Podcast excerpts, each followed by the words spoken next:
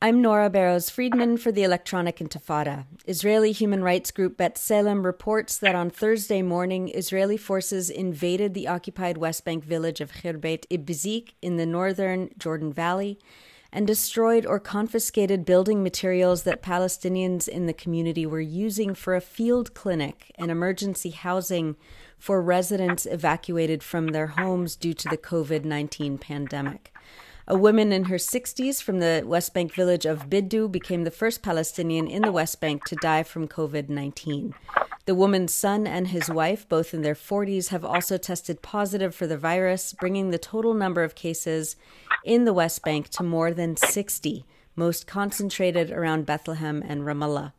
Meanwhile, the number of cases in Gaza has risen to nine.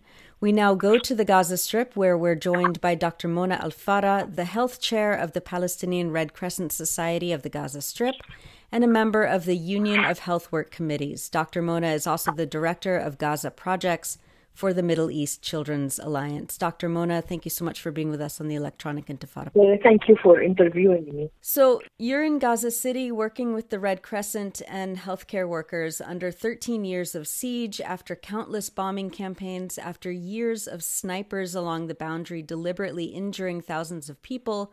Physicians have already been working with little to no basic supplies needed to address this kind of pandemic. How are you and your colleagues preparing as this virus spreads in Gaza? Yeah, uh, first I should um, uh, agree with what you have said that since uh, 13 years of uh, siege and embargo against Gaza, the health uh, situation, the health system is already collapsed with lack of every every uh, thing, including, for example, 30% of the basic medications, uh, another 30% of, uh, of essential medications. Um, uh, besides that, uh, equipment and uh, lab um, kits, everything is lacking and it's collapsing the system. on, on top of that, um, the environment again around the health system, like the situation of the power, situation of the water, 95% of the water is not suitable for uh, uh, for drinking. 50% uh, of kids suffer of acute anemia. Um, the population itself is 2 million and more.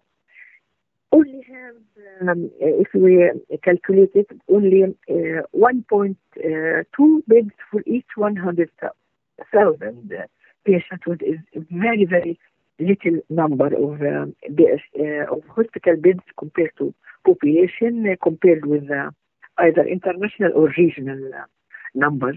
Uh, that that that is one of the indicators that reflect uh, the uh, the competent or non-competent health system.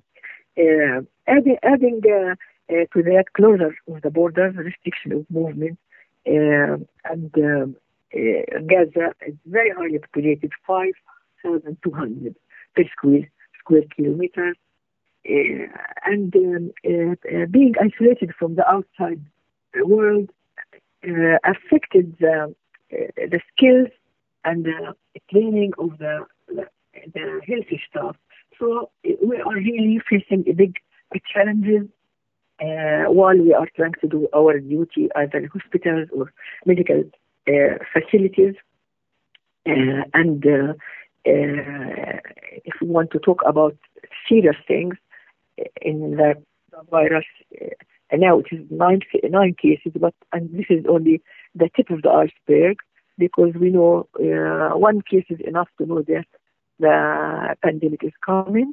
And um, if we if we want to evaluate the uh, the intensive care units in Gaza, we have only 40, uh, 40 functioning IC units for uh, 2.2 population. Uh, the actual number is 160, but some of them are for uh, other specialties like uh, like uh, special care for babies or heart diseases. Besides that, when I say 40 beds are are functioning uh, because the bed needs staff, and we are understaffed, understaffed, and uh, under-equipped because you need staff and uh, and uh, uh, running costs as well. so the situation is really harsh, hard, and um, it needs the support of the world. Uh, first step is to stop um, uh, the, uh, to, to, stop the siege, stop the siege to to give freedom of movement for good in, into uh, into Gaza at the moment, especially education and supplies and um, and life saving funds as well to support the Ministry of Health and the other non-governmental health organizations that are working working um, on field. Um, this is one level of the problem. The other level is that uh, we try our best to uh, to increase the awareness of self uh, the necessity of self isolation in inside home. Uh, for example, um, we in MECA uh, we started distribution of hygienic kits with leaflets uh, up to leaflets uh, about um, awareness about the disease and what to do at this stage. This is one level. Another level is that we make as well. We started um, in cooperation with other NGOs on the ground, civil society organizations on the ground. So uh, we are uh, uh, we have uh, focal points in different parts of Gaza Strip. When I, say focal point, I mean um, nurses, uh, doctors, uh, um, hotline, so so the patients don't come to the clinic, our teams go to the go to the patients, especially the elderly people, the children, uh, chronic cases, uh, chronic patients. Uh, I mean, patients with chronic diseases. So this is very very important because we don't at this stage we don't need uh, to to neglect uh, this sort of patients. Besides that, we don't want crowd in the primary healthcare centers because this will help more in spreading of the the disease. This is very important work that MECA is doing at the at the moment uh, in different parts of Gaza. This coordination points. Uh, get my idea, and we distribute um, uh, kits, hygienic kits for the community, and also we are in the process of distributing uh, food parcels because Gaza poverty is very prevalent in Gaza. Um, uh, actually, 30 4% of residents in Gaza uh, live in object poverty, and um, 70, uh, 60 to 70 are under poverty line, 75% no food security. That means that uh, besides the high, high unemployment, that means that people can cannot stuff um, uh, store stuff to, to, to, uh, to enable them to stay at home they will feel more of food security. That's why we thought that it's a very good idea to distribute the food parcels to, especially for the very poor families, of course, to make sure that they have what they need at this very difficult time. As I said earlier, it is a big challenge, it is a big burden. Large, uh, very powerful economical uh, countries like America, Britain, Italy, Spain, uh, China is uh, uh, has been uh, uh, in very critical situation because of this pandemic. Uh, so if, if, you want to compare it together, uh, the challenge, the the load will be heavier than any part of the world because it comes on top of already deteriorated health system.